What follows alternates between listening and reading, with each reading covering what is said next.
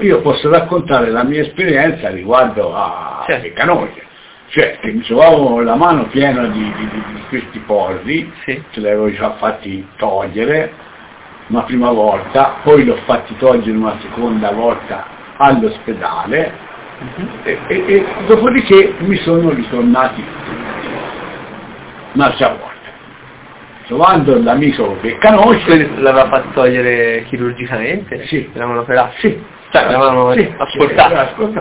Eh, eh, eh, parlando con l'amico che conosce, mi, mi- mi fece la proposta, dice, ora ti provo io, se ti va- vieni da me, se ti vanno via, ti pago cena io. Se non ti cioè, ho detto bene, No. se ti vanno via mi paghi cena te, Sì. se non ti vanno via ti pago cena io. E questo fu quello che accettai. Sì. Andò, me li segnò, dopodiché mi sono sparito e non sono più venuto.